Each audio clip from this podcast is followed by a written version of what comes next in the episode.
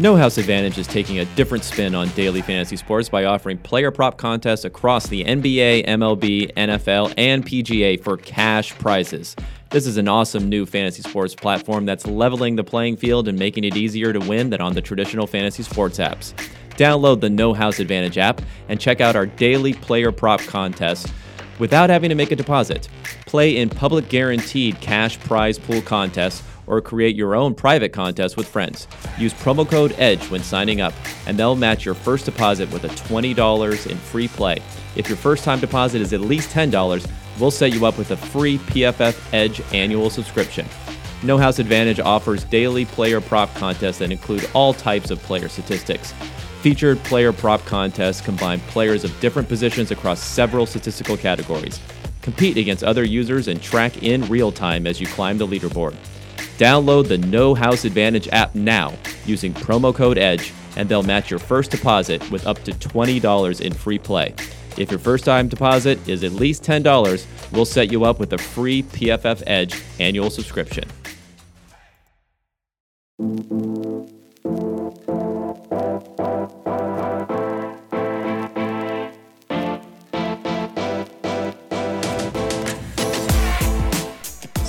Saturday. It's for the boys, they say, but first, it's for college football action, and that is what we are delivering today on this edition of the PFF Daily Betting Podcast. This is once again Ben Brown rolling solo as we touch on some of the best college football bets available on the board.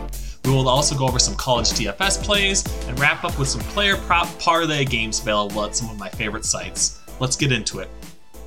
Week 5 brings an assortment of quality matchups. 15 teams in our top 25 ELO rankings will be in action on Saturday. We also have two matchups between top 25 teams, with Georgia and Auburn being our first game between top 10 programs this season. To begin, let's get an understanding of the slate level uncertainty by util- utilizing a measure called Shannon entropy. This theory is used to quantify information occurring in an event and a variable, entropy, calculated using probability. By taking this approach, we can quantify how predictable a certain game or slate of games is by taking the probability assigned by the betting markets through their moneyline probabilities.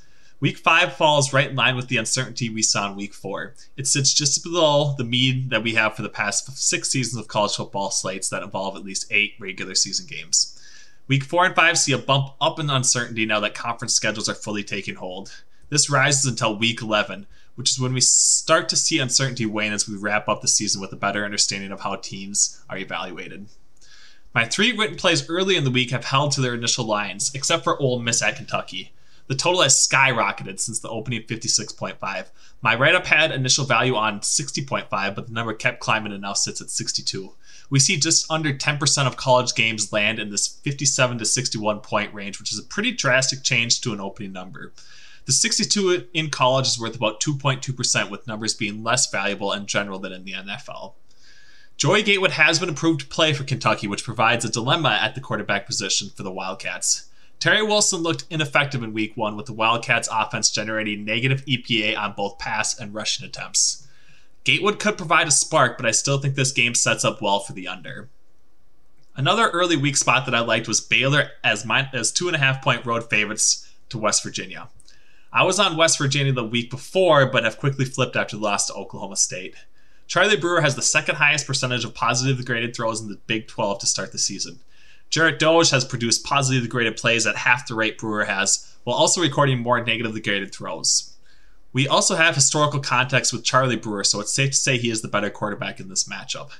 Baylor also has the second best defense in the Big 12, with the Mountaineers not that far behind, but still not as quality of a defense as what the Baylor Bears have. The market appeared to meet some resistance at plus three. It sat at two and a half for three days before coming back to the opening price.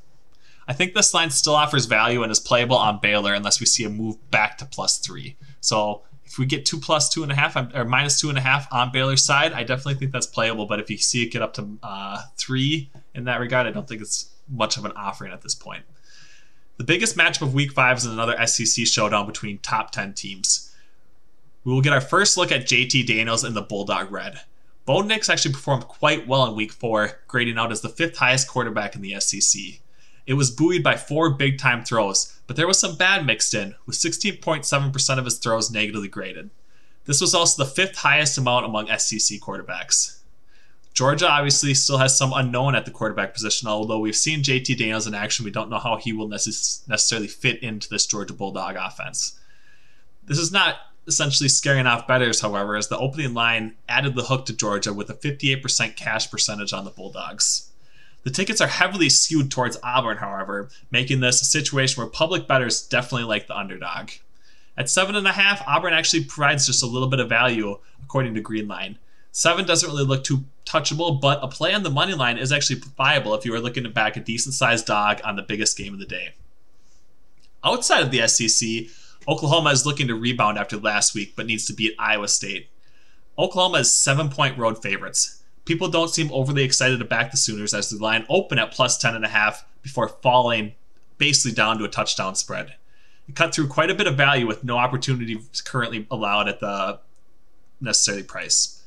We had a play on Iowa State for most of the week, but that has essentially dried up with the significant line movement that we was seeing throughout the week. The total has bumped up a point as well, but there isn't much that you would expect given the cash and ticket percentage.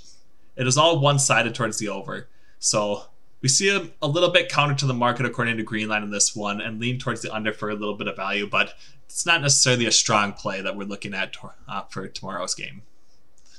The most anticipated matchup from a DFS perspective has to be Memphis versus SMU. It is the highest total on the main slate and the highest one that we find throughout the weekend. Memphis averages almost 90 offensive snaps with SMU not far behind at just under 80. Both schools have graded in a .30 EPA per pass attempt to start the season. Brady White is tied for the second highest percentage of positive graded throws in the country. Memphis has by far the highest opponent adjusted offensive grade in the American Conference. SMU sits third in the same metric. Our model leans slightly towards the over, but this game isn't a full send like I thought it was earlier in the week. It was one that I actually wrote up. Um, there's been a little bit of adjustment. There's some weather concern. It's just kind of a tricky game to sort out, but um, we'll see what actually happens. It also is kind of tricky from a DFS perspective because it is difficult to fit both receivers, both top receivers, and with their top quarterback. So I'm not seeing too many viable options if you're looking to get Damonte Coxie and Reggie Roberson in the lineup along with Brady White and Shane Buechele. So from a game theory perspective, it could make sense to look elsewhere for DFS. Another option that our offensive projections like is the Alabama pass catchers. A stack with Mac Jones, Devonta Smith, and Jaylen Waddle projects to be quite underowned. This total is low, which should drive away basically all ownership. But this is still one of the best passing attacks in college football. After a warm up week against Missouri, they could decide to pour it on at home in what could be a high quality matchup.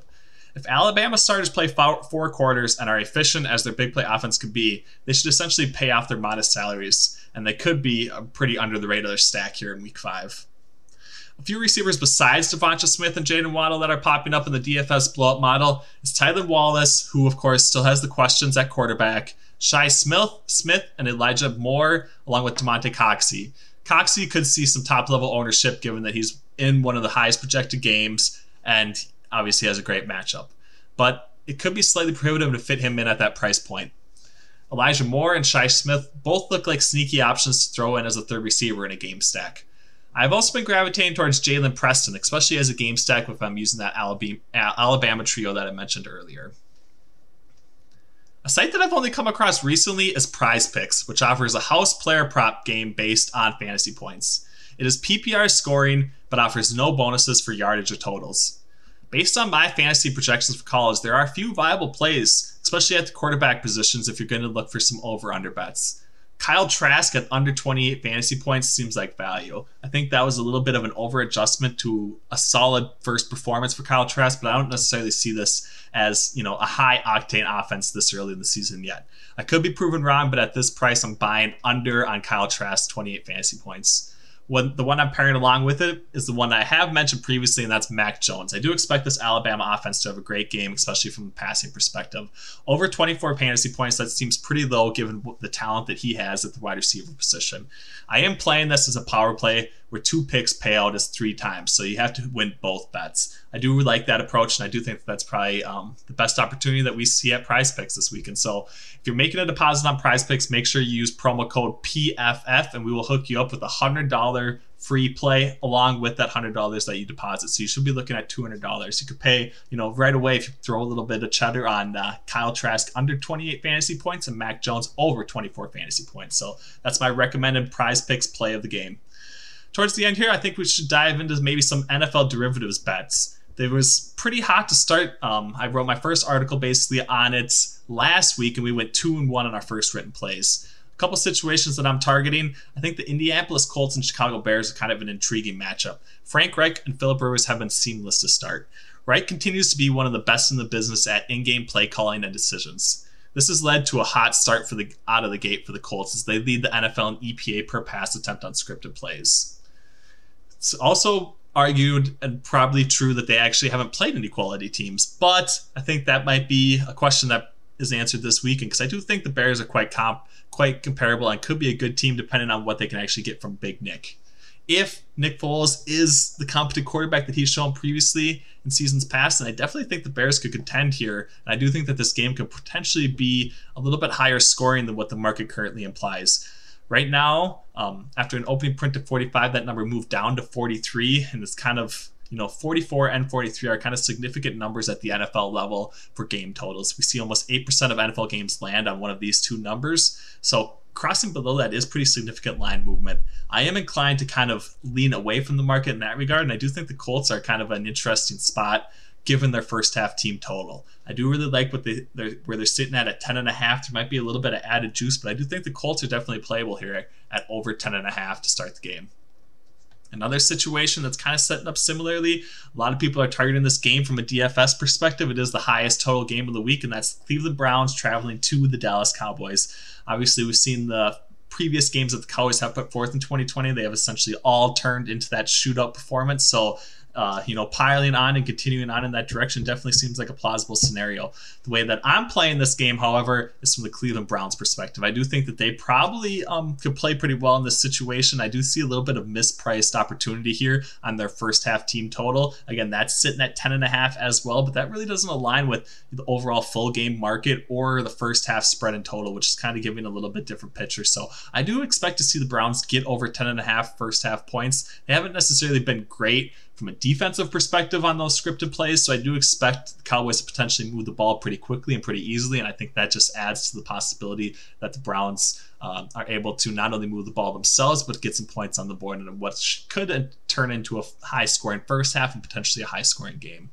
The final game that I like, I think basically everybody is in one way or another on the Ravens this weekend, but uh, I'm kind of leaning for uh, first half total on the Ravens as opposed to actually playing them straight upright since the spread on their game has now moved to 14 points for the full game. And I do see some rogue 14 and a half as well. So a spot that I'm kind of buying into instead is that first half team total where the Ravens just have to get over 14 and a half total points. I think that's definitely a viable play. I do think that they're going to come out of the gate hot, and I do expect them to keep their, their offense on the foot on the gas for as long as they possibly can here in this game. So I expect their offense to perform really well to start, and I should think we should carry that over at least into the second half. But I do think that they could easily get over this 14 and a half point total. I do expect that it could potentially move up to 17 points uh, as we head in closer to game time. So I do think locking in that opportunity as quickly as you can is definitely a viable bet coming up for this Sunday's action.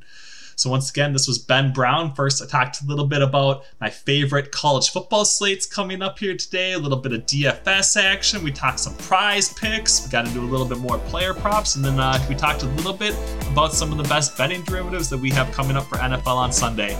We'll be back again tomorrow. We have player props with the legendary Eric Eager and George Chahrouri. They're going to be guiding you on the best player props to hit for that Sunday morning slate of NFL action. Till next time, this is Ben Brown. Thanks for joining us on the PFF Daily Betting Podcast.